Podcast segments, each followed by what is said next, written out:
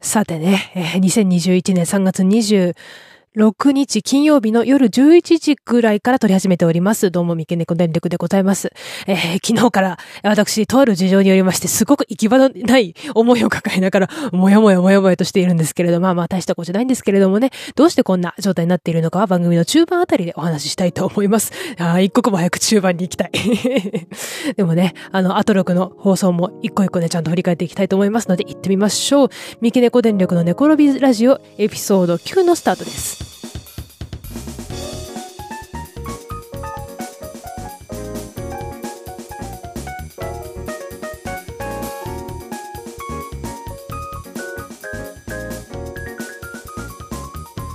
Spotify、アンカーをはじめ各種配信プラットフォームでお聞きの皆様、おはようございます。こんにちは。こんばんは。ラジオネーム、三毛猫電力と申します。この番組は TBS ラジオアフターシックスジャンクション通称アトロクのリスナーにして駆け出しポッドキャスターの私、三毛猫電力が前の週のアトロクのまともに聞けたコーナーについてその感想を喋ったり、また自分自身が最近親しんでいる取り組んでいるカルチャーについてその進捗をご報告する番組です。ということで、えー、私事ではございますが、先日3月22日月曜日にお誕生日を迎えました。おめでとうということでね、このように生を受けて、四半世紀になりましたけれども、まあ、あのこの後まだまだねいろんなことが起こりますよ。いろんなカルチャーを摂取しますよ。これから自分がどうなっていくのか割と楽しみだなと思うので皆さんこれからもどうぞこの番組でお付き合いのほどよろしくお願いします。どんくらいまで続くんでしょうね。まあ途中でライフスタイルガラッと変わったりするかもしれないしね、まあ、あのできる限りは続けていこうと思うんですけれども。はい。まだ9回撮り始めとってからに何を言ってるんだって感じですけど次10回なんですよね。なんかなんか記念でやりたいんですけど何しましょうかね。何も思いつかないんだけど。なんかあの楽しい企画があったら、ね、あの提案してもらいたいんですけどなんか自分としてはなんか他のリスナーのポッドキャスターの方と喋るみたいな企画もいいなと思うんですけどね。なかなかこう自分から言い出すのが勇気がないというか なんでなんでなんでネットで人見知りしてるんだって話ですけど、まあでも、じゃあ喋るとなるとね、あの、お互いの表情の様子とかを見たいんで、あの、オフ会とか全然、これまで経験したことないんで、さあ、痛いしてドンってなるとなんかあの、萎縮して何も話せなくなったりしそうだから あの、な、何しようかなって感じですけれども。ああ、そうだ。ジ、ジンの原稿出してないわ、まだ。それやんないと。あの、アトログリスナーのタワワちゃんさんが、中心になってやっていらっしゃるアフターシックスジャンクションのリスナーで作る、まあ、オリジナルのジンでございますね。えっ、ー、とマ、ガジンのジンですけれども、まあ、大きな出版社から出ていない個人とかあの有志で作っているような、まあ、なんリトルプレスというか小さな出版物のことを、まあ、ジンというんでだそうでございますけれどもそれの原稿やんないとねそれやんないとあのなんかタタワちゃんさんに顔向けができないから、あの、ちゃんと書こうと思います。それ、それ書いてからかな。なんか10回過ぎてからでもいいから、なんか記念会というか、あの、スペシャル会とかやれたらいいなとかって思っております。なんかいい案あったら、あの、ください。お願いします。えー、番組へのお便りは、えー、メールの方は mknk. 電力 gmail.com まで、えー、ハッシュタグは、えー、mknkradio、mknkradio までなんか提案がある方、えー、よろしくお願いします。早くもリスナーだより。だって自分の頭一つでできることそれはそれなりにあるけどでもたかが知れてるから人の力を借りた方がね絶対に面白いことができるし、うん、自分より他人の方が絶対面白いだろうって思うこともあるしでもでも自分にとって面白いない自分じゃんって思うこともあるしまあ分からんですね。はい何を言ってるのか分からなくなってきました。ということで、えー、なんか曲の尺も危なっかしくなってきたような気がするので今回のメニュー紹介いってみましょう。はい、番組の前半はアトロクの、えー、私が先週、えー、アトロクで聞けたまともに聞けたコーナーについてだけその感想をしゃべるアトロクスポット振り返りのコーナーです。今回は3月22日月曜日から3月25日木曜日までのビヨンドザカルチャーを薄く振り返ります。そして、えー、番組の中盤でお便りコーナーとダバなしを挟みまして番組の最後は、えー、私三毛猫電力自身が親しんでいる取り組んでいるカルチャーについてその進捗をご報告するカルチャー進捗どうですかのコーナーです。今回は、えー、キングオブステージライムスターのライブ哲学という書籍を読んだ感想とかあと思い出話とかを話します。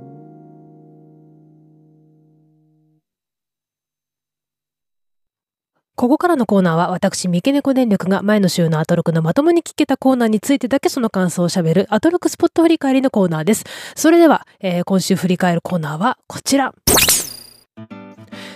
3月22日月曜日ビヨンドザカルチャー昔やった素人バンド活動をことほぐいけずバンド天国。そして3月25日木曜日ビヨンドザカルチャースタンドバイミーミーちゃん我が心のお友達。この2つのリスナー投稿メール中心企画非常に面白かったですね、えー、この2つ私が、えー、いちいちお便りを紹介するのも野暮でございますので、えー、この2つのコーナーを総じて考えたリスナーメールの、力について話そうと思います。そして、え続いてはこちら。3月23日火曜日ビヨンドザカルチャー第7回日本翻訳大賞特集、えー、日本翻訳大賞の最終選考に進んだ5作品をこのラジオの場で初めて紹介するという、えー、特集でございました。いや緊張感のある場だったな。そして、えー、5作品どれも、えー、特徴があり、えー、そしてこの場でなければ上がってこない知ることのないだろうという、えー、作品でいっぱいでございました。その中から私の気になったものをピックアップしたいと思います。そして続いてはこちら。3月24日水曜日ビヨンドザカルチャーストップモーションアニメの逆襲ということで、えー、NHK プチプチアニメのニャッキで育ってきた、えー、日比真央子アナウンサーとほぼ同じ世代の私でございますけれどもストップモーションアニメについての知識がいかに、えー、ニャッキで止まっていたかということを実感した特集でもありました。この後見ていきたい作品もたくさん出てきました。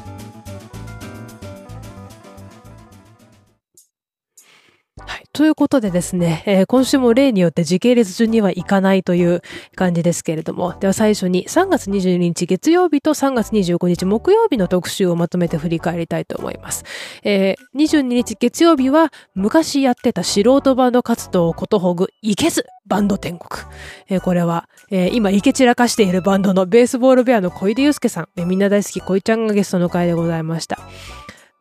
昔バンドをやっていたけど、あの時は、あの時の情熱があったけど、今から思えばちょっと笑っちゃうようないけてな、いけてなさがあったなと。でもそれが愛おしいじゃないのという、えー、あの時の自分たちの情熱をことほぐという、え、お便りの特集でございました。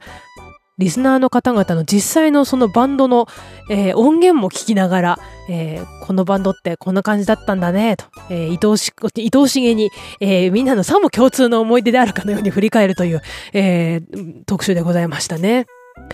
それからそれと並んで3月25日木曜日のビヨンドザカルチャースタンドバイミーミーちゃんは心のお友達という特集コーナー。こちらもリスナーメール中心のコーナーでしたけれども、このミーミーちゃんという概念についてですが、もともと言えば、えー、木曜日パートナーの宇内梨沙アナウンサーが幼少期に、えー、安心できる、まあ、これさえあれば安心できるアイテムとして、えー、ずっと花見離さず持っていた、え、お母様の、え、パジャマの切れ端である布、まあ、この名前がミーミーちゃんなんですけれども、これ、これとまあ、あある時、まあ、なんというか、悲しい別れを、してしまって以来物への執着がなくなったっていううなえさんの人生に大変影を落としているアイテムでも あるんですが、まあそういういわゆるライナスの毛布的な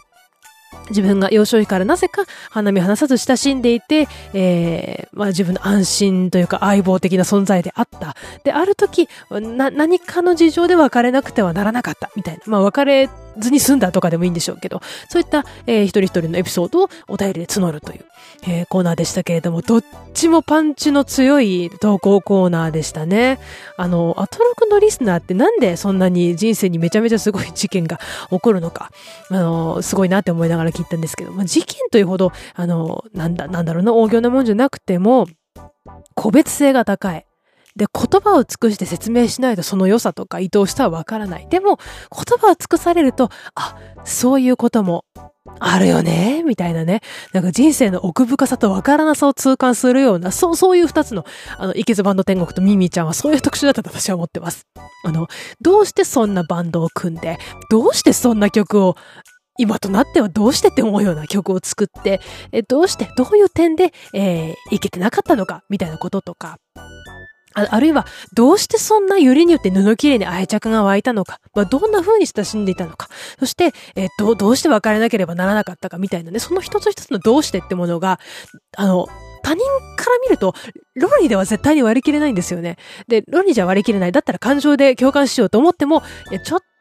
と分かりきらんな、これみたいな文脈もね、もちろんあるわけですよ。てか、そういうもんばっかりなんですよね。なんですけど、でも、あの、その投稿してくれた当事者というか経験者の方の気持ちになって、まあ、考えてみる。その人の靴を履いてみるみたいなね、えー、ことをしてみると、まあ、その時その関係性だから成立し得た、なんというか、再現不可能な一つの物語みたいなものがその時に確かにあったんだって思うと、あ、そんなことも起こるんやな、みたいな。こうな、なんかね、人生の出来事の不思議と、それが引き起こす数々の出来事がはるかに自分の想像なんか、パーンって超えちゃうっていうね。なんかもう自分の想像力過信してて、ほんとすんませんでした、みたいな気持ち。達成したってね、気持ちになるんですよ。いわゆる、なんだろうね、自分の中の、もうなんでしょうね、人生とか世界に対する一種ナーベテーターの部分をね、バーンと突き破ら、突き破られるというか、打ち砕かれる感じですね。うん。なんで、私この二つの投稿特集を、あの、なんかね、単純に感動するとか、泣けるとかよりも、人間ってほんとわけわからんな、みたいな、感動しつつ途方に暮れるみたいな気持ちで聞いていましたし、もしかしたら自分の中にもそうやってね、あの言葉を尽くして説明しても、いや、ちょっと共感できないけど、けどよ、みたいなね、出来事なんていっぱいある、あるんだろうなっていうふうな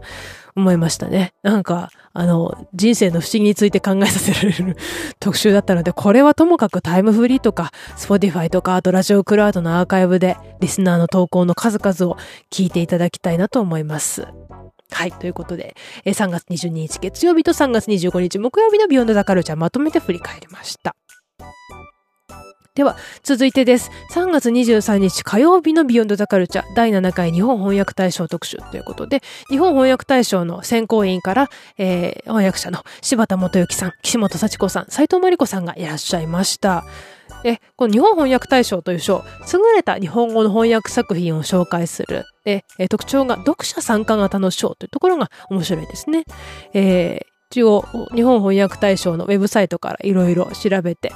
持ってきたんですが、まあ、えっ、ー、と、12月1日から翌年の12月末までの13ヶ月間に発表された翻訳作品の中、最も称賛したいものに贈る賞であると。で、第7回の選考委員は、岸本幸子、斉藤真理子、柴田元幸、西崎健、松永美穂という、えー、5人の方々です。で、えー、アフターシックスジャンクションの放送では選考委員のうち柴田さん、岸本さん、えー、斉藤さんのお三方しかいらっしゃいませんでしたけれども、西崎健さん、選考委員のですね、西崎健さんは、あの、映画花束みたいな恋をした見られた方は、まあ、知ってらっしゃると思うんですけど、あの、劇中に文学ムック食べるのが遅いっていうのが出てくるという、あ私は小耳に挟んでるんですね。食べるのが遅いという文学ムックがありますけれども、これのオーガナイザー、が西崎健さんなんですよ。なんで、あの、西崎健さん、ここにもここにもここにも西崎健さんみたいな、あの、あっちこっちにもう何人いるんだろうってくらい活躍されてるので、西崎健さんもなんか、アトロクで特集できる人材なんじゃないかなって思うので、これから動向をチェックしていきたいんですけれどもね、あの短歌もやってらっしゃって、あの、フラワーしげるっていう名義でやってるんですけど、まあ、まあ、不思議で、わけがわからなくて、でも不思議と面白い短歌を書かれますからね、フラワーしげるもチェックしていただきたいんですが、皆さんには。で、はい。えー、西崎健さんの話だけで終わっちゃうとこだったわ。ということで、この3月23日の放送では、第7回日本翻訳大賞の最終選考の作品5作品が、この日、宇宙初発表されたという。ね、あの、番組を私物化してすいませんで、柴田さんも言ってましたけども、いや、そんなことはないです。この場を、あの、エクスクルーシブに使っていただいて本当にありがとうございます、みたいな気分でしたね。5作品はですね、作品名を見上げてみましょうか。えー、アコーディオン弾きの息子。失われたいくつかのものの目録。1984年に生まれて。フライデーブラック、マーダーボットダイアリーという5作品でしたけれども。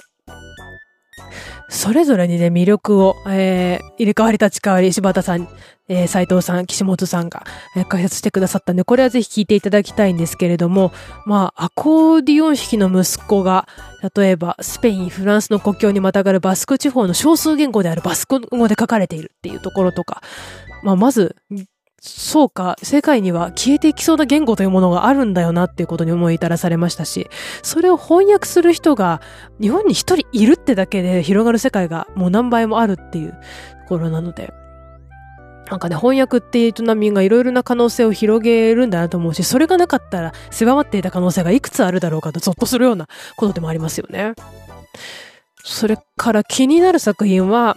ファン・ジンホンさんの、えー、1980年に生まれてですね、桜庭由美子さんという方が翻訳をされているんですが、私、中国 SF がちょうど、まあ、アトロクでも紹介されてブームになり始めた時に、なんだろうと思って読み始めたところなんですけれども、えっ、ー、と、折りたたみ北京という中国 SF アンソロジーを買いまして、その中の表題作の折りたたみ北京を書かれているのがこのファン・ジンホンさんなんですけども、あの、すごい、すごい作品なんです。めちゃめちゃ面白くって。えー、アドロクの放送の中でも、えー、紹介されてましたけれども、人口が増えすぎた北京をルービックキューブみたいに、まあ、折りたたみ式にして、で、第1パート、第2パート、第3パートとかに分けて、時間を区切って地表に出て、人々が日常生活をするっていう。でその、第1、第2、第3のスペースが、あの、単純になんか人数とかで区切られてるんじゃなくて、社会的な階層でもって区切られていて、で、しかも地表、地表にその街が出ている時間も均等じゃないっていうところに、やっぱりこの、折りたたみ式北京の一筋縄ではいかないところがあって、その第一スペース、第二スペース、第三スペースをまたがって、まあ、繰り広げられる人間模様とそれから理不尽について、えー、展開されるっていう、そういう、まあ、一見口頭向けなんですけど、でもやっぱり、あの、ディテールというか、こういう構造の街だったらこういうこと起こりうるよなってなんかもう無理やり頷かされちゃうような細かさに、あの、ぐいぐい引き込まれていく。こういう街なんかあるかもしんないとかって確信を持って読めちゃうっていうところが、あの、バカバカしくもあり、でもなんか引きつけられるところがあるっていうところなんですけど、この同じファン・ジンホーさん書かれた1984年に生まれてという作品ですが、えー、っと、出版社の紹介文とか参考にしつつ、ほーという思いながらあらすじをちょっとだけ把握してるんですが、1984年、もちろん、えー、SF の、また、なんでしょうね、超有名作品であるジョージ・オーウェルの1984年という年号を、えー、モチーフにしていたりしてなかったりという文脈はあるようなんですけどね。あの、目配せっていう言葉はあと6ではよく聞きますけれど、まさにこの目配せっていう感じらしいんですが、1980年っていうのが中国だとどういうことかっていうと、会社元年と呼ばれていて、中国の資本主義化が始まった。まあ、中国の社会経済が、まあ、大きく変わって激動の時代だったということですね。で、この時代、中国社会の激動に翻弄されて、えーまあ、ついには家族を置いて国を出るという決断をしたある父親の話であり、そして、えー、ちょうどその1984年に生まれて、えー、現代の中国で自分の生き方をこう見失って、えー、居場所を探していくその娘との人生がどんどんリンクしていくっていう話らしいんですけれども、な、なんでしょうね。こう、あからさま SF っていう形ではないにしても、この短い時間の中で劇的に変化を遂げたこのリアル中国社会こそが SF みたいなところもあるでしょうし、描き方とか時間とか時勢の使い方で SF っぽいのかな？なんか SF っぽいってとこにあんまこだわらない方がいいのかもですけど、どういう風にこの二人の人生がリンクしているのかすごく気になるので、チェックしてみたいなと思っています。他の作品もね、順次、あの、自分の経済的な 財政に余裕が出たらどんどんチェックしていきたいなと思っております。はい。ということで、えー、続いて、次の曜日のコーナーに参りましょう。3月24日、ビヨンドザカルチャー、ストップモーションアニメの逆襲 by 伊藤雄一、美里智樹、堀高秀という、え、ことで、ストップモーションアニメの今、え、この時を代表する、え、クリエイターたちをお招きして、え、放送された回でございました。この伊藤雄一さんという、え、東京芸術大学で教鞭をとっていらっしゃり、そしてなんといっても NHK プチプチアニメのニャッキのクリエイターという、え、方がナビゲーター役でしたけれども、この伊藤雄一さんのラジオの喋り、本当に聞きやすくってチャーミングで親しみやすくて、本当にあの好きだなと思いましたし、ね、あの、ストップモーションアニメ界のトピックを案内してくれる、本当水先、水先案内人にふさわしい方だなと思いますし、あと、東京芸大の教え子の美里監督とか、それから若い才能に思わず嫉妬しちゃうところとかもなんだか、あの、魅力的でございました。で、えー、前半が、コーナーの前半が、えー、三里智樹監督へのミニインタビューで、ぷいぷいモルカの、えー、制作にまつわるお話。このぷいぷいモルカは先日最終回を地上波で迎えましたね。えー、テレ東系のキンダーテレビという子供向けの朝の、えー、アニメ番組枠で放送されて、全12回にわたって放送されていましたけれどもね、あの、車がモルモットになった？どっちだ？モルモッタは車になったかモルモッタは車になったらなんだ、どんなことが起こるかなっていう世界なんですけど。まあ、このぷいぷいモルカーがそれまでのストップモーションアニメと比べてどうしてそんなに画期的なのか、どうしてそんなに面白いのかというのを短い時間ではありましたが、インタビューで掘り下げていくという回でして。で、この中でもですね、まあ、あの、羊毛フェルトの造形の話とか、あと、モルモットという、モルモットのモルモットらしさをどのように表現したかとかっていうような話ももちろん、えー、興味深かったんですけれども、特に私が、うわーすごいと思ったのがカメラワークの話ですね。あの、ぷいぷいもろか先日、つい先日25日か、3月25日からネットフリックスの配信が始まったので、私ネットフリックスの民なので死ぬほど見返すことができるんですけど、モルカを。今もう死ぬほど見返してて、で、な、見返せると何が、あの、いいかっていうと、いろんな視点で、今日こ、ここに注目しよう、今日ここに注目しようっていう感じで無限に見返すことができるんですけど、えー、最近はやっぱりカメラワークに注目して見てて、で、やっぱりね、あの、各回カメラが思った以上にギュインギュインギュインギュイン動くんですよね。第2話の銀行強盗を捕まえろのカーチェイスのところとか、あと8話の、あのモルミッション、あの、とある巨大な空をあの、泳ぐ？泳ぐ機械に、あの、追跡されるところとか、結構ね、あの、モルカーと同じ目線であったりそうじゃなかったりするんですけど、結構グイグイグイグイ動く。その画面の中に入り込んだかのようなカメラの動きをするので、これ、よく考えてみたら、え、これ1秒につき24コマの写真でこの動きやってるんだよねって思うと、震え上がっちゃいましたよね。うん。アドロクの本放送の中ではカメラのモルカーのね、あの、ストップモーションの人形たちを、とか、あの、背景の美術とかの中にカメラを置いて、まあ、一枚一枚パチパチパチパチ撮っていくんでしょうけど、だんだんだんだんカメラのこうアングルとか高さとかを変えていくために、カメラの下に薄い板をこう、一枚一枚仕込みながらカメラの高さを変えていくみたいなことをあの、話されていて、わ、途方もないなって思いましたね。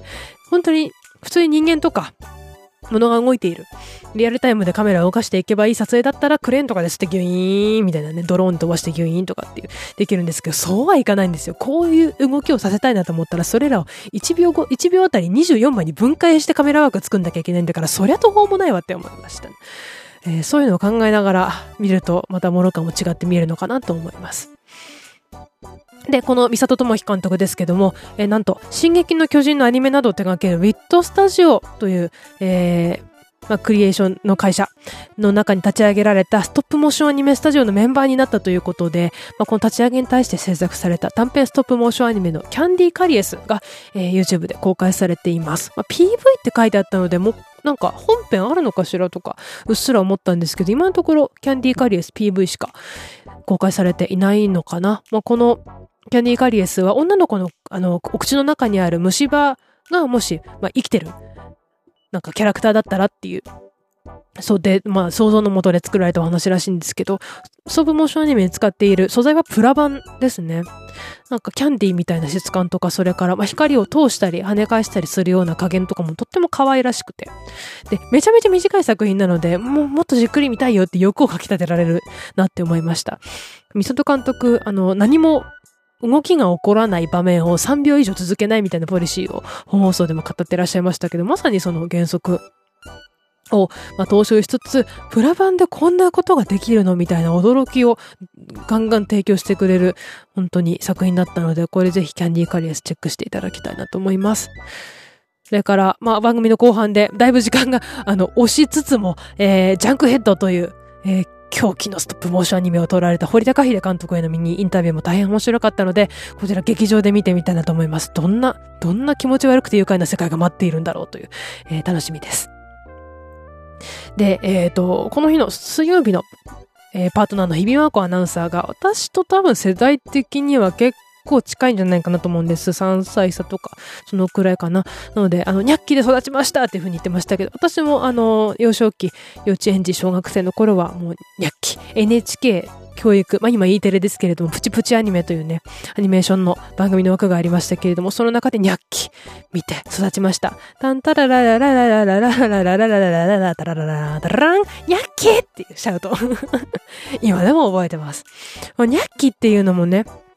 あの、伊藤祐一さんの監督、務められた作品ですけれども、粘土かな？クレイアニメって言っていいのかな？あの、ニャッキっていう水色の胴体に黄色の丸のお顔の、まあ、芋虫が、えー、人間の生活の中のいろんなところで、まあ、大冒険を繰り広げるっていうお話なんですけど、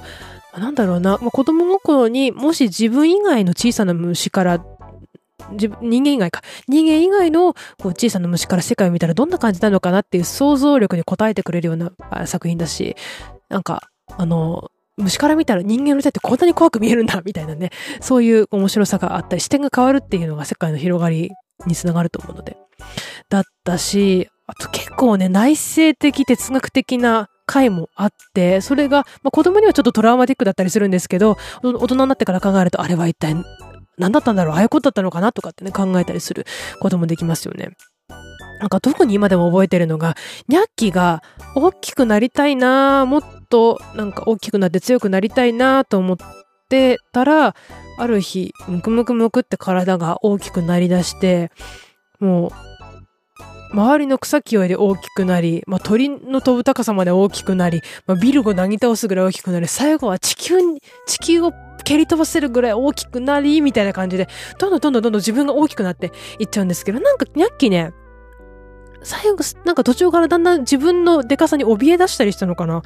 で、あの、まあ、最後、まあ、どうなるのかって話なんですけども。なんかどっかに映像残ってませんかね ?NHK のアーカイブとかに残ってたら見ていただきたいんですけれども。そういう、こう、もし自分が、あの、今よりとても大きくなったら本当に楽しいこと、愉快なことばっかりなのかな？みたいな、こう、恐怖とか、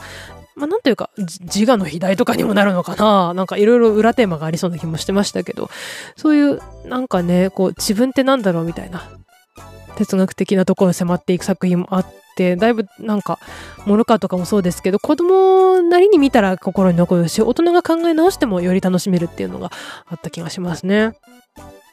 あ、プチプチアニメはもうもっともっともっとたくさん作品見てて、あの、パクシっていうね、あの、これもクレアニメかな？山村浩二監督の、あの、二足歩行のイルカでしたっけ？あれ。あの、妙な、あの、ま、丸いチュルンとした、あの、生物が、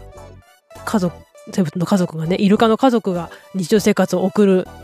話なんですけど、あのあの作品の中に出てきたバルタザールっていうワニのおじさんがね、あの子供、子供の頃にトラウマティックだったんですけどね、ダーンダリンダンデーダリンっていう歌を歌いながらも通りをね、杖を回しながら歩いていく、ちょっと変わったおじさんがいましたけれども。とかね、ロボットパルタとかね、あと、砂のアニメのあ、え、い、お、うとかね、あれ、イタリアのアニメだったと思うんですけど、とか、あと、カタツムリが主人公のジャムズ・ハウスネイル。あの、カタツムリの甲羅、甲羅のところが本当に赤い瓦屋根のお家になっているっていうカタツムリの話とか、あれもね、結構容赦なく、あの、ハラハラドキドキする作品だったし、あとカペリートっていう動くキノコの話とかあったな全部ね、あのオープニングテーマの一節歌えるんですよ、ここまで。ここまで紹介してきたプチプチアニメ。ほん、本当に食いつくように見てました。うん。こ、ここの、辺あたりででも自分のストップモーションアニメのね、あの好きな作品群で止まってたので、幼少期で。あの、早く、早いとこ、あの、いろいろ好きなもの増やしていきたなって思ってたんで、ちょうどよかったですね、モルカーにハマれたのは。あとね、あの、モルカーもそうだし、あの、今紹介したプチプチアニメのいろんな作品もそうなんですけど、全部ね、ほぼ、セリフらしいセリフってなかったような気がする。ニャッキとかもそうだし、ニャッキって、ニンニンニンニンニンみたいな鳴き声しかしないんですよ。うん。パクシ、パクシもどうだったかな？パクシ、僕みたいなセリフあったかな？もう、ほぼ何言ってるかあんまりわからない感じかな？で、モルカーに至っては、フィンみたいなね、鳴き声ばっかなので、なんか、いわゆる鼻もゲラ語っていうんですか？なんかピングーとかもそうか。なんか、何言ってるかわかんないんだけど、でも何言いたいかわかるみたいなね。表情とか、あの、動きとかで何言ってるかわかるみたいな。なんか、その言葉のなさだけど言葉を超えれるみたいな、そういう工夫って言葉じゃないからこそ、あ、わかる、わかるよ、わかるよ、その気持ち、そこういう時そう思うよね、みたいな、かえって感情移入がしやすくて愛着とか湧くのかなって思ったりしました。ストップモーションアニメとセリフ言語の関係とかもね、なんか知りたいところだなと思います。あなんか特にセリフがないけどすごく好きなアニメとしてこうストップモーションではないではないのか？んですけど、えっと、イタリアのオズバルド・カワンドーリっていうクリエイターが作っているラ・リネアっていう、英語にするとザ・ラインなんですけど、こう、一本の線で描かれた、まあ、絵、絵が主人公のアニメなんですけど、なんか、絵、説明が難しいな。えっ、と、進み方としてはなんか横スクロールシューティングゲームみたいな感じ。シューティングゲームじゃないですけど、横スクロール型のアニメですよ。あの、画面が。で、一本の線で、え、ー、と、一本の水平線だと思ってたんだけど、なんか、難しいな。一本の水平線じゃなくって、そこに、あの、一筆書きで人のシルエットが書かれてて、その人が、あの、その、一本の線でありながら、まあ、なんか左に側に向かって歩いていって、なんか池にはまったり、なんか犬に追いかけられたり、あのいろんな川を飛び越えたりしながら、あのいろ、ある結末に向かって、こう進んでいくっていう、あの、とにかく見てください、なんかで。下手だな、説明が。あの、ザ・ライン、ザ・ラリネも、あれも一種、ストップモーションアニメって言っていいのかな？わ、わ、わかんないです。わかんないです。作り方知らないんで。あれもなんか、いわゆる花もげら語的な感じで愉快なので、あの、テンションも高いし、あの、ラリネはおすすめです。はい。ということで、あの、ストップモーションアニメが怪しいものを、あの、こんな風に持ち出すんじゃなかったって今めっちゃ後悔してるんですけど、話がどちらかっちゃったから。ということで、あのー、ね、えっ、ー、と、わかる、わかるよって言いながら、ストップモーションアニメの最新のものをね、インプットしていきたいと思いますし、あと、ネットフリックス見なのでね、あの、ライカの久保2本の弦の秘密が入ってますし、あと、モルカーのミサト智樹監督が影響を受けたと話しているコララインとボタンの魔女もネットフリックスにありましたので、これはね、この後チェックしていきたいなと思っております。ということでですね、えっ、ー、と、ここまでで、えー、アトロクのまともに聞けたコーナーを薄く振り返るという、今回は特に薄かったな。えー、ちょっとわけのわかんない部分もあって、ほんとすいませんでした。アトロクスポット振り返りはここまでです。この後はメッセージをご紹介します。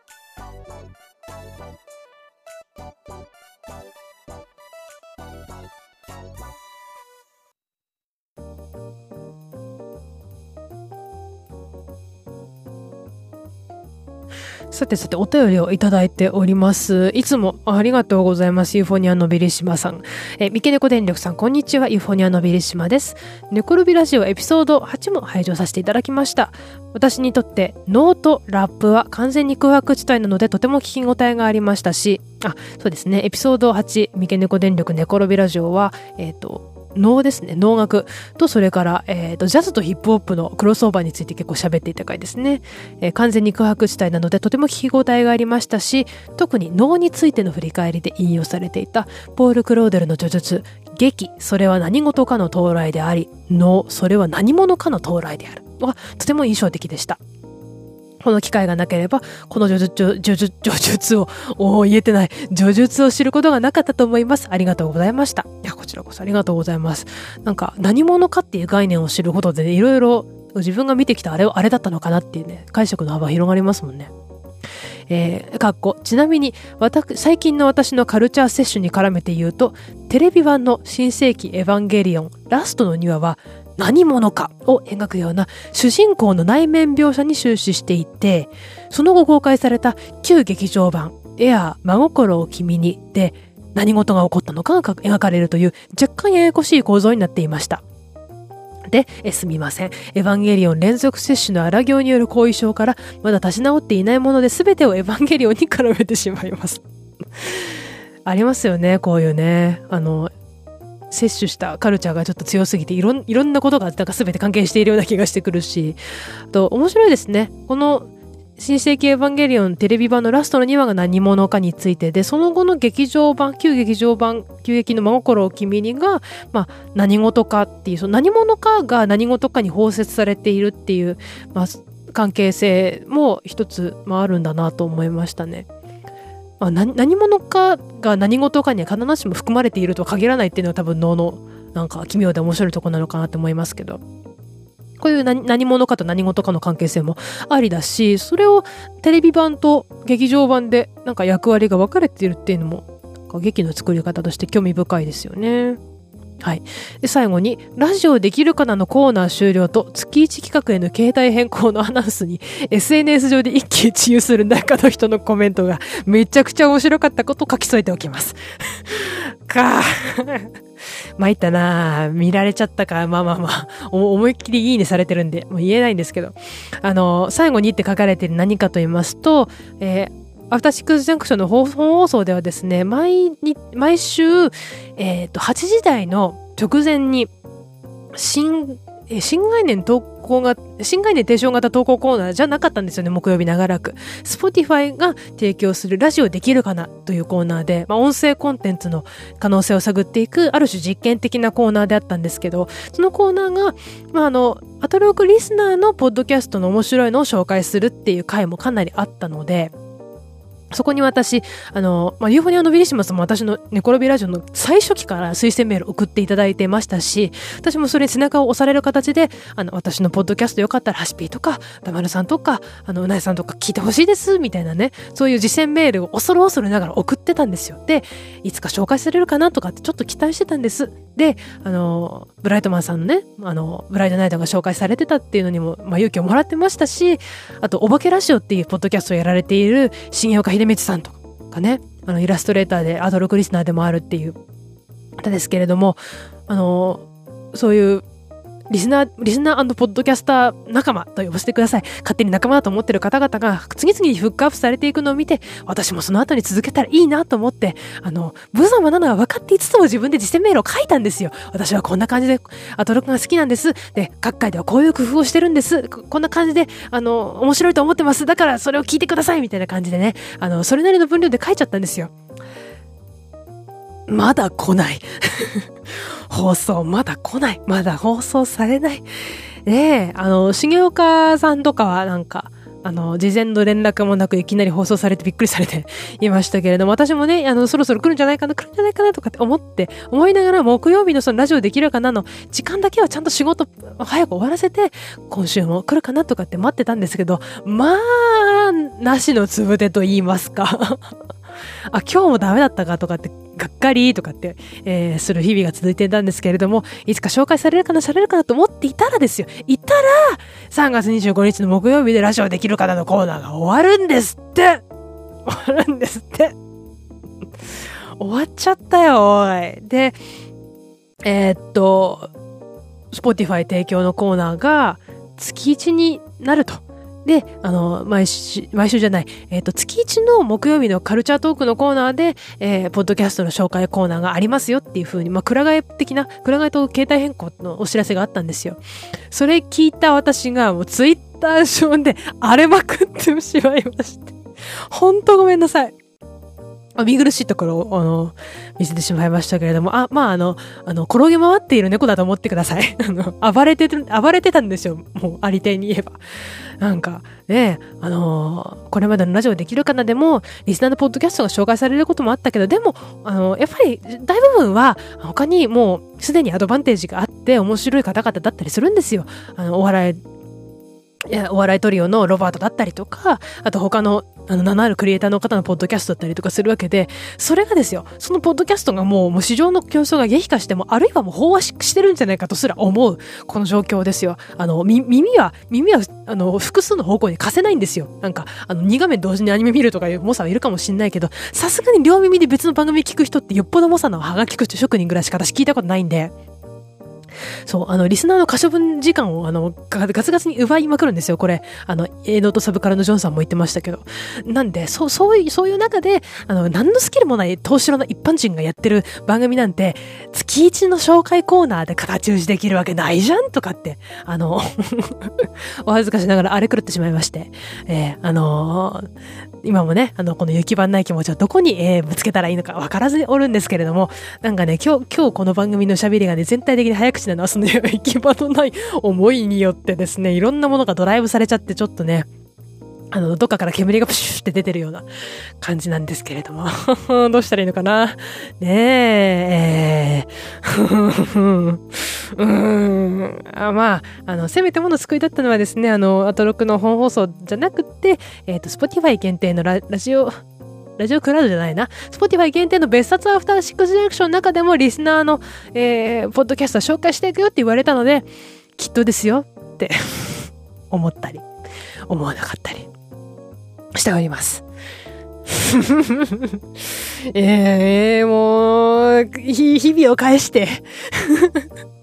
私の木曜日のラジオの前で正座して待ってた。あ、正座しては比喩ですよ。えー、待ってた日々返してみたいな。でもね、あの、あの、思うわけですよ。あの、なんか、お便りメールがあまりにも無様で、なんか前のめりすぎて、ふんって笑われて捨て置かれたんじゃないかみたいなことを思うのって、まんま自分で思ってることの裏返しで、自分で勝手に思い込んでることなんですけどね、実際はそう思われてないとしても、なんかあの、自分にはスキルもないし、あの、喋りだってそんな、あの、技術があるわけでもないし、あの、所詮、所詮はですよ、あの、アトロクの本放送がないと成り立たない。二次創作的なポジションのラジオだし、ね、あの、そそういうことをね、うすうす思いながら、でも自信があるふりをして やってるんですよね。うん。そうなんですよ。自信があるふりをしない、してないとこんなのやってられないですからね まあまあまあ、本当本当あの、第一には楽しいからやってるんですけれども、その楽しいからといって、あの、わざわざ、あの、こんなことするかどうかっていうのはそのその人の判断次第だから、まああの、私は自信のあるふりをして、飽きてないふりをしながらやっているんですけど、飽きてないふりすれば飽きなくなるかもしれないから、それはわかんないですよ。うん。でもね、あの別にあの自分で勝手にやってるから別に嫌々ってわけじゃないです。強制されてないから。うん。これは続いてるんですけど、あの、あ飽き、あの、飽きないには飽き飽きてないふりをすることっていうのは、あの、私の大好きな三浦淳の言葉ですね。はい。ということで。まあ、あの、どんだけ無様でもね、続けていった方がね、楽しいことの方が、まあ、それに、あの、勝るんじゃないかという思いでやっておりますよ。ええ、ええ、ということで。はい。違法宿ウィリシマさん、本当にいつもありがとうございます。ということで、あの、あれ狂ってる私が見たい方は、あの、私の三毛猫電力のアカウントで3月25日木曜日のツイートを見てみてください。はい。ということで、それからお便りフォームにも一通いただいてなかったわ。ツイッターでハッシュタグでいただいていたのをご紹介しますね。はい。いつもありがとうございます。えっ、ー、と、もっくんさんからいただいております。もっくんさんからはね、あの、先々週かな？あの、高校演劇の話をした回がありますけれども、その話題でいただいております。はい、もっくんさんからです。遅ればせながらご紹介いただいたもしいた見ましたよ。震災後の物語をエネルギッシュに時に面白おかしく演劇で表現してて、最後はしっかり被災した人たちの気持ちにも寄り添うような着地になってすごいものを見させてもらいました。これは定点カメラではなく生で見たいです。ありがとうございます。で、もしいたというのは、もし高校野球の女子マネージャーが青森、青森の板子を呼んだらという、えー青森中央高校が初演した高校演劇の演目なんですが、これが2011年から2012年にかけての、えー、高校演劇の大会にかけられて、最後は全国大会で最優秀賞を受賞するという、えー、まあ、その年、もう、もしいた旋風を巻き起こしたものすごい戯曲なんですが、これが青森中央の演劇部では、あの、どんどん受け継がれて、様々な、後の代の演劇部員によってずっと作り、あ作り続けられ、磨き上げられていっているそういうお芝居なんですが、これが、え震災高校演劇アーカイブというウェブサイトの中で、4月の何日だったか忘れちゃった。とりあえず4月の初旬まで期間限定で無料で見られるということで、もっくんさんも見てくださったようでございますね。うん。そう、あの、もっくんさんこのメッセージの中で書かれていますけども、定点カメラでの記録映像なので、あの、役者の顔クローズアップとか、今ここどうなってるんだろうみたいな好きな角度で見られたりとかもしないですし、あと劇場に陣取っているからこそ、あの、見れるところとかもあるので、定点カメラだと、あの、上手の上、なんか斜め上とかから、あの、撮っているので、まあなんかそれの、な、なんでしょうね。あの、ブートレグ感もいいんですけれども、劇場にいて、あの、遠近感が狂っちゃうぐらい、うわーって後される舞台なので、それやっぱり生で見たいなっていうのは私もわかります。なんか、体育館とかの平たい場でもう、その場に投げ出された感じで見たい。劇場でもいいですしね。いろんな場所で見てみたいですよね。で、また、あの、震災後っていう設定をちゃんと丁寧に活かしつつ、でも、あの、いろいろな物語のメタ的な笑いを取り入れながら、もうとことん笑って、とことんほろっとできる、そんな物語になっていますので、これね、あの、脚本が手に入れられたりとか、あと4月初旬までの記録映像が見れる方、ぜひ見ていただいたいただきたいと思います。私はドバドバ泣きました。ねえ。9年だってもドバドバ泣くんだからね。相当ですね。はい、ということで、お便り紹介、コーナー、こんな感じです。はい、ありがとうございました。ダ話の方が多かったな、今回も。ということで、えー、アトロックの本放送に送りそびれた感想とか、あとこの三毛猫電力の番組に対する感想とか、いつでもお待ちしております。メールで送りたい方は、mknk. 電力 .gmail.com まで、えー、ツイッターのハッシュタグつけてつぶやきたい方は、ハッシュタグ mknk レディをつけてつぶやいてください。それから、えー、ハッシュタグもメールもなんだかめんどくさいのさ、サクッと何か送りたいのさという方はお便りフォーームもございますので、ラジオネームとお便りの内容を書いて送ってください。はい。ということでお便りコーナーここまでにしまして、えー、番組の最後はカルチャー進捗どうですかです今回はキングオブステージライムスターのライブ哲学ヒップホップグループライムスターの初の書籍を読んだ感想とか私の思い出話を喋ります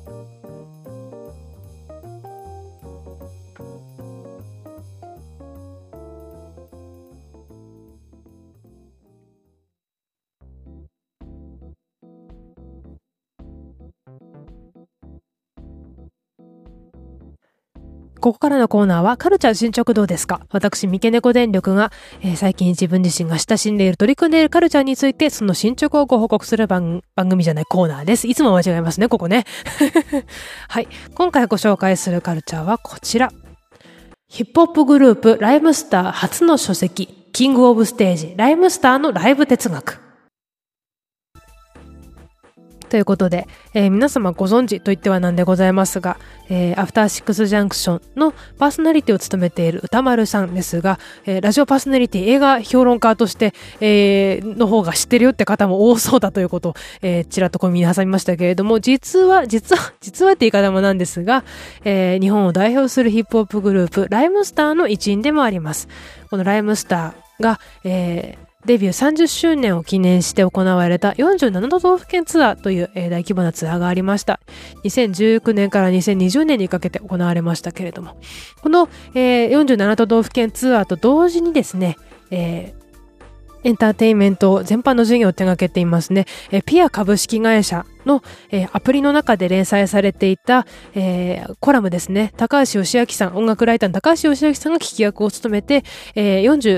7回、48回か、48回にわたって、ライムスターのライブに、えー、かける思いであったり、ライブに関する、まあ、彼らのフィロソフィーに迫っていく連載がありました。まあ、それの書籍化であると同時に、ライムスターへの、えー、まあ、取り下ろし、書き下ろし、インタビューといいますか、2万字の、えー、定談が、えー、収録されている。さらには、スタッフを含めたライブのチーム論であるとか、え、それから DJ とは何を考えているのか、などなど様々なゲストを迎えた、え、内容が収録されています。で、このライムスターのライブですが、この書籍ですが、えー、2021年1月31日に東京の渋谷ツタヤという大きな書店で発売記念イベントが行われていました。えー、このイベントのタイトルがですね、脱濃厚接触。ライムスターがこんな時代などでサインの代わりといっては何ですが、あなたの、あなたの目の前でオリジナルスタンプを押し、楽しいひとときを演出する会、略してライムスタースタンプ会ですね。スタンプ会、サイン会ならぬスタンプ会ということで、まあ、サインだと時間もかかるし、あの、安全面になかなか考慮するのは難しいよねってことで工夫を凝らして、KUFU 工夫を凝らして、えー、サイン代わりにとっても精密にできたスタンプを押して、えー、ファンと交流しようというイベントだったんですが、この時ね、あの、言っとけよかったなって今なって思ってます。本当に、本当に。あの、アトルグリスナーでもね、たくさんの方が行かれたってことを、えー、放送で聞いて、ああ、あの場で、あの、相ま見えられたかもしれないなという、もうね、いつまでもあると思うな、推しと、えー、推し、なん、推しとファン仲間？って感じですけれども。遅ればしながら私も、えー、取り寄せて、ライムスターのライブ哲学読んでみました。ボリュームもすごいですし、それに普段、まあ、歌丸さんは、歌丸さんが、あの、喋る言葉とかはき、まあ、めちゃめちゃたくさん聞いてますし、D さんのブログもね、ちょいちょいチェックはしてはいるんですけど、それ以上にその背景にある、えー、ライムスターの3人の哲学が、えー、お考え知れる、え、本でございます。やっぱりね、えっと、私の感想ですけれども、印象に残ったのは前編を通して、まあ、マミー D さん、D さんと歌丸さんが、それぞれ、か別のことについて考えたり話したりしていても、ちゃんと、まあ、互いの得意なこととか強みとか分かっていて、信頼し合ってるんだなってことが、まあ、現外にすごく伝わってくるインタビューばかりでした。でね、あの、お互いの強みとか、得意なことを活かして、まあ、ステージ上での役割をなんとなく無意識に分担してたりする。もうこれはもうライブで百戦錬磨のベテランならではの強さだなって思いますし、この分担の仕方こそが曲のイメージとか印象とかを伝えたいことをより補強する役割を担っているいるんだなって思いました。あの、ステージ上での動き一つにしても、まあ、左右に大きく動くのか、それとも動かないのか。で、その分に止まってラップするなら、あの、舞台の逆の方向にいる、まあ、あの、相方の MC の方を見てラップをするのか、それとも真正面を向いてラップするのかとか。そういう動きのディティールの一つ一つの工夫が、まあ、観客、オーディエンスの、まあ、目とか耳とかにスッと入ってきて、まあ、曲の魅力を何倍にも増幅させるんだなと思いますね。なんで、私がライムスターのライブを見た時に痛く感動したのは、もちろん曲そのもののあの魅力もあるでしょうし、音響照明、まあ、グッズ、いろいろな、まあ、魅力が合わさっての感動だと思うんですけど、やっぱり、あの MC の二人の、あの、ラップスキル、ラップの表現以外でのノンバーバルな部分での表現の工夫とかも多分にあったんだろうなっていうことを思い出させました。それから何といってもこの書籍、本書では DJ ジンさんの、えー、言葉がいっぱい収録されているのもなかなか稀有なんじゃないかと思います。まあ、ジンさんが、まあ、今時珍しいと言ってはなんですけども、あの、アナログレコード2枚使いって今、もう絶滅危惧種ってね、本の中で出てましたけども、絶滅危惧種で、しかも繊細なもう気配り、もう気遣いを必要とする技術をどんな風に普段気をつけながら、工夫をしながら使っているのかであったり、あとライブの準備とか、ライブ中に何を考えているのかとか、まあトラブルが起きたら、トラブルの話めちゃめちゃ出てくるんですよね、この本ね。トラブルが起きたらどうするのかなどを、つぶさに言語化してくれている。ジンさんね、あのー、なんだ、合間のトークコーナーとかで、あの、静かなる狂気みたいな印象が強かったんですけど、あのーなんかね、本当に、こう、理知的に DJ というものに長年向き合ってきて、自分なりのスタイルを時間をかけて試行錯誤しながら、あの、確立してきたんだなっていう、本当に聡明で、あの、誠実な方なんだなっていう、ちょっと見直しました、ジンさん。いや、別に舐めてたわけじゃないんだよ。でもなんか、あの、想像をはるかに超えて、本当に職人なんだなっていう感じで。尊敬でき、尊敬しちゃいますね、これはね。はい。DJ が何を考えてるかって、やっぱり MC の D さんと歌丸さんに比べて耳にすることが少なかったので、本当に新鮮でした。でね、もうこんな感じで3人ともライブにかける思いとか、まあ、ポリシーとかフィロソフィーがしっかりありつつも、でもね、あの、ずっと面白いことしてたい、なんかふざけてたいんだよね、みたいな脱力感とかもあって、そこもなんか、あの、好きなところなんだなって思いました。はい。でですね、あの、私、ミケネコ電力、ライムスターのライブじゃ見たことあるのかいってことなんですが、1回だけ、1回だけあります。2019年の11月ですね、あの、47都道府県ツアーのえー、神奈川県川崎市クラブチッタでの公演に、えー、参戦しました。この時はね、まだ新型コロナとかまだ全然だったので、あの、パンパンの会場が今では本当に懐かしく思い出されますし、この川崎のクラブチッタってところが、まあ、ライムスターのキャリアの初期に、えー、ライブを行った思い出深い、まあ、あの、約束の年と言いますか。そういった記念、記念的な場所でもあるんですよね。で、この日のセットリストは、まあ、ライムスターの最近の曲からキャリア初期への曲と遡っていく、いわゆる逆行スタイルというセットリストで。で、あの、本当に、もうしょっぱなから歌丸さんが言ってた通り、もう最初からクライマックスいっぱいあるから、もうスターウォーズで言ったらデススターが何個爆発するんだってぐらいだからって言ってたぐらいには本当に聞き応え抜群で。で、また、ライブならではの工夫もすごくたくさんあったんですよね。例えば、まみ D さんがしょっぱな2曲目ぐらいかな、あの、フューチャーイズボーンっていう、ババヌアフィーチャリングの曲ですけども、そこで D さんのバースって、あの、ちょっとトリッキーというかテクニカルじゃないですか、最初。あの、上にも下にも何も脳にもこびぬとこがいかやしてたっていう3連で撮るところ、あそこのリズムが、ね、音源よりもだいぶ後ろ乗りだったんですよ。ビートによりも。なんかちょっとつまつまずいてつつっかえてるみたいなとこなんだけど、ちゃんとあの、バチッと最後小説にはめてくるっていう。ところで、多分ね、この実験ぶりというか、アライブでしか聴けないアレンジだっていう感じで、多分ね、あの、相当、あの、聞き込んでるファンからね、歓声が上がっていたと思いますよ。でね、この、このね、時々、この時々によってフローを実験するみたいなのは実際にライブ哲学の本の中にもあったので、あ、や、やっぱ試し続けてるんだなっていう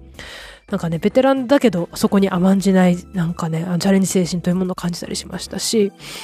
あとな、なんだっけな。あと、ライブじゃないと、急になんか曲をクイックで切り替えたりとかしないですよね。えっ、ー、と、そっか、おいっていう曲から、闘争のファンクに途中で切り替わるところとかも、あの、フロアがぶち上がってたと思いますね。ライブじゃないと組み合わさらない曲とか、あとどこでいきなり切り替わるのかみたいなところで意表をつくので、そこも面白かったですね。でね、あの、自分の個人的な、あの、思い出話としてはですね、5曲目ぐらいかなあの、The Choice is Yours っていうね、あの、ライムスターのアルバムの Dirty Science に収録されている、最後の曲かな？最後に収録収録されている曲なんですけどもね、この The Choice is Yours のあの最初のイントロ、タータッタラタッタッタッタッタっていうあの、えっ、と、マーク・カパンニの、えー、I Believe Miracle からサンプリングした、あの、ちょっとフィルターのかかった前奏が流れて、2秒経つか経たないかで、涙がブワーって溢れ、溢れてきたんですよ。本当に。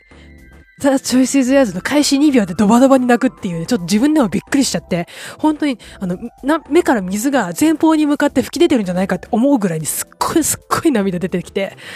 ああ、なんかこの曲があってよかったみたいなことずっと思ってたんですよ。どうしてかっていうと、私その頃大学院の修士2年で、11月だから、まあ、そろそろ修士論文やばいぞみたいな時期だったんですけど。でもね、あの、いいんです。分かっててチケットを年始に取ってたから。なんですけど、あの、修士論文に専念する前ってやっぱり就職活動がすごく難航してて。で、あの、やっぱり文系で、あの、修士って人数もそんなにね、世の中少ないし、なんか、あの、文系で研究の道に一度でも志した人って、なんか仕事できなさそうとか、なんかあの研究に行くんじゃなくてどうして働くのみたいなことを結構詰められたりとかしていたので、あの、就活かなり自信なくしてた時期が長かったんですよね。その時に自分をね、奮い立たせる曲としてザ・チョイス・イズ・ヨアーズがあったんですよ。あの、何があってもでも最後、自分の手で、この自分の道をあの選んで掴み取ってやるんだと。で、最後に笑うのは自分なんだっていう気持ちをね、あの、鼓舞してくれるような曲で、就活の道すがら聴いていた曲はやっぱりライムスターだったんですよね。だし、チョイスイズヤーズはもう繰り返し繰り返し、リピートして聴いてたし、この面接で絶対に決めるっていう日はね、あの、カモンっていう曲を聴いてましたね。あの、もしよかったらサブスクとかで聴いていただきたいんですけど、カモンは相当、あの、強いセルフボースティングの曲です。うん。鹿と見ときな格の違い、キーツとキングの格の違い、エキストラと主役の違いって、もうね、あの、あからさまに自分こそが最強みたいな、あの、メッセージを発しているんですけど、それがかえって弱気になっている自分の心をね、奮い立たせてくれたりとかして、すごくお世話になりましたけどね、この2曲には。で、やっぱりザ・チョイス・エズ・ヤズっていうのが、あのー、やっぱり、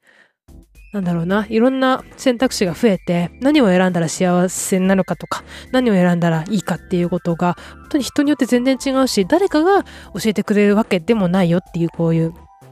あの、時勢において、やっぱりね、普遍的なメッセージを持ってるなって思うんですよ。うん。とかね、あと陰謀論とか、あの、わかりやすいけど、それだけじゃないんじゃないっていう D さんのあの問題提起とか、本当に今の時代にも必要な問いだと思うし。かね、そういうあの、一つもね、悲しくなんかない曲なんですよ。なんか泣ける曲とかじゃないんだけど、あの、あの、ライブハウスでね、でっかいライブハウスで、でっかいスピーカーで、なんか足の裏とか伝わる音とかも込みで、あの、チョイス・ジャーズの前奏が流れてきた時に、あ、私の人生にこの曲があってよかったみたいな、もう感謝の気持ちで、ブワーって目から水が出てくるっていう感じ。皆さんこういう経験、あ、ありますか？なんかある人もいるかもしれない。悲しくないのに、なんか、この曲があるというその存在にひたすら感謝して涙が出てくるみたいな。私そういう作品が、チョイス・エズ・ヤーズとそれから劇団四季がやってるミュージカルのウィキッドっていうのが、あの、二大開始2秒で泣くコンテンツなんですけど、どんと。あの、ウィキッドっていうミュージカルも、あの、緑色の皮膚を持って生まれた魔女。まあ、これが、あの、オズの魔法使いに出てくる、あの、西の魔女に後になるっていう人物なんですけど、そのオズの魔法使いの前日譚っていうね、お話なんですけど、まあ、この緑の魔女であるところの、まあ、彼女が、まあ、いかにして自分の人生を選び、その道を進んでいったかみたいなところで、あの話なんですけど、これ中学の時に初めて修学旅行って見て、もう本当に自分の生き方に決定的に影響を与えた、うん、作品で。で、それをまた大学生になってお友達と一緒に見に行ったんですけど、やっぱりね、あの開始2秒で何にも悲しくない出だしなのに、ブワーって泣くっていう。隣で友達が弾いてたと思うんですけど、この作品があってくれたおかげでここまで生きてこれたみたいな、なんかもう、ね、存在に関してそれだけで泣けるっていうコンテンツが、あの、自分の中にあるっていうのがね、やっぱり嬉しいですね。なんか幸せなことだなと思いますし、あの、何回でも泣いちゃうんだろうなって思いますね。ライブでそのコンテンツに触れたら。ということもあって、ライムスターの曲を聴き始めたのは、恥ずかしながら、あのライムスター歌丸のウィークエンドシャッフルというラジオ番組聴き始めた後に、ようやくライムスターを知るみたいな、まだ日の浅いリスナーではありますけども、なんかね、あの、自分の人生に寄り添い、あるいは鼓舞し、あるいは時代を先取りしたようなメッセージを発していたりとかね、するライムスターの曲が、こういった哲学を持つ人たちによって作られていたんだっていう、なんか信頼度が増しますよね。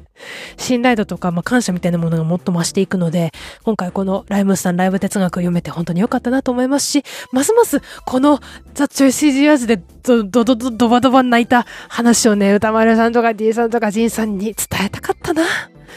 っていう思いが余計強くなる、ええ、あの、嬉しさと後悔と半々ぐらいでございますね。まあ、これから、あの、ライムスターの、3人が、あのー、本当に健康に活動してくれてる限り、絶対に会いに行くチャンスを逃さないでいたいと思います。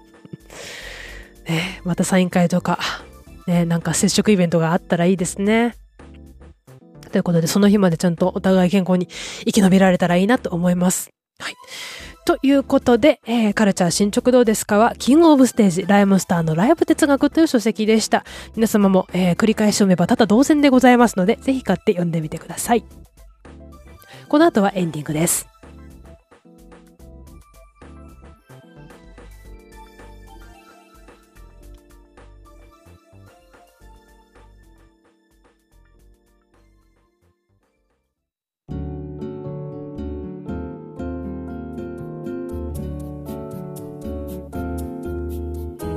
はい、エンディングでございます。もう日付超えとるやんけ。ああ、3月27日になっちゃいましたね、今。はい、ということで今回も長々お聞きいただきましてありがとうございました。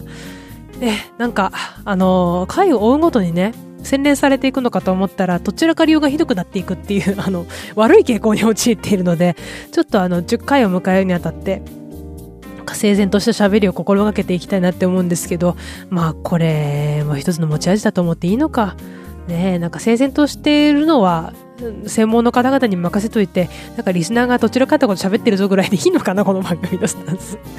まあちょっとね、あの、10回を迎えるにあたっていろいろ精査していきたいところもあるけど、まあ、あの、できる範囲で、あできなかったらできなかったらこのスタイルで諦めてやっていこうかなっていう思いでございます。ということでね、はい、あの、あんまり最後に言い残すこともないな、今日。いっぱい喋っちゃったし。ということで、あの、相変わらずお便り、メッセージ募集しておりますので、メールとか、ツイッターのハッシュタグとか、あと DM とかでもいいですので、あの、フォームとか、フォームからでもね、いいですので、また皆様からのリアクションがいただけたら、あの、10回以降も頑張れるので、ぜひぜひよろしくお願いします。ということで、いっぱい喋っちゃったので、今回はこの辺で、ということで、お相手は三毛猫電力でございました。また次回。